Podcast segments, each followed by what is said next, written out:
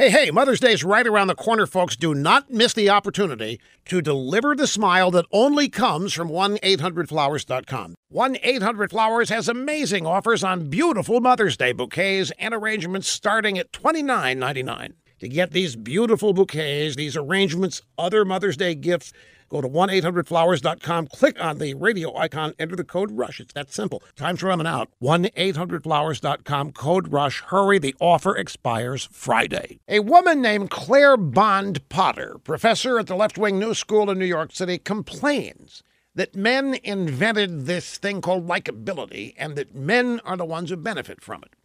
In a New York Times op ed, Professor Potter says likability emerged after the Civil War. Before then, everybody was hateful.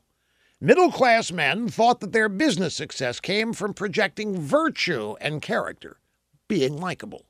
By the 20th century, likability became a staple of the madmen advertising gurus of Madison Avenue. Then it supposedly moved into politics. Hillary Clinton lost to Donald Trump because she suffered from not being likable. Now, six women are running for president, including Amy, Pocahontas, Kamala, and Kirsten. But they aren't well liked either. Men are getting all the good press, sucking up all the oxygen in the room and the money, as usual. Now, according to Professor Potter, Women politicians are unfairly burdened with the likability challenge, even though it's nebulous, arbitrary, and meaningless. It's just not fair.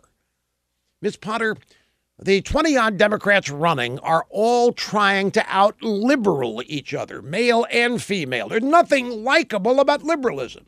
Leftists aren't likable, and you can take that to the bank.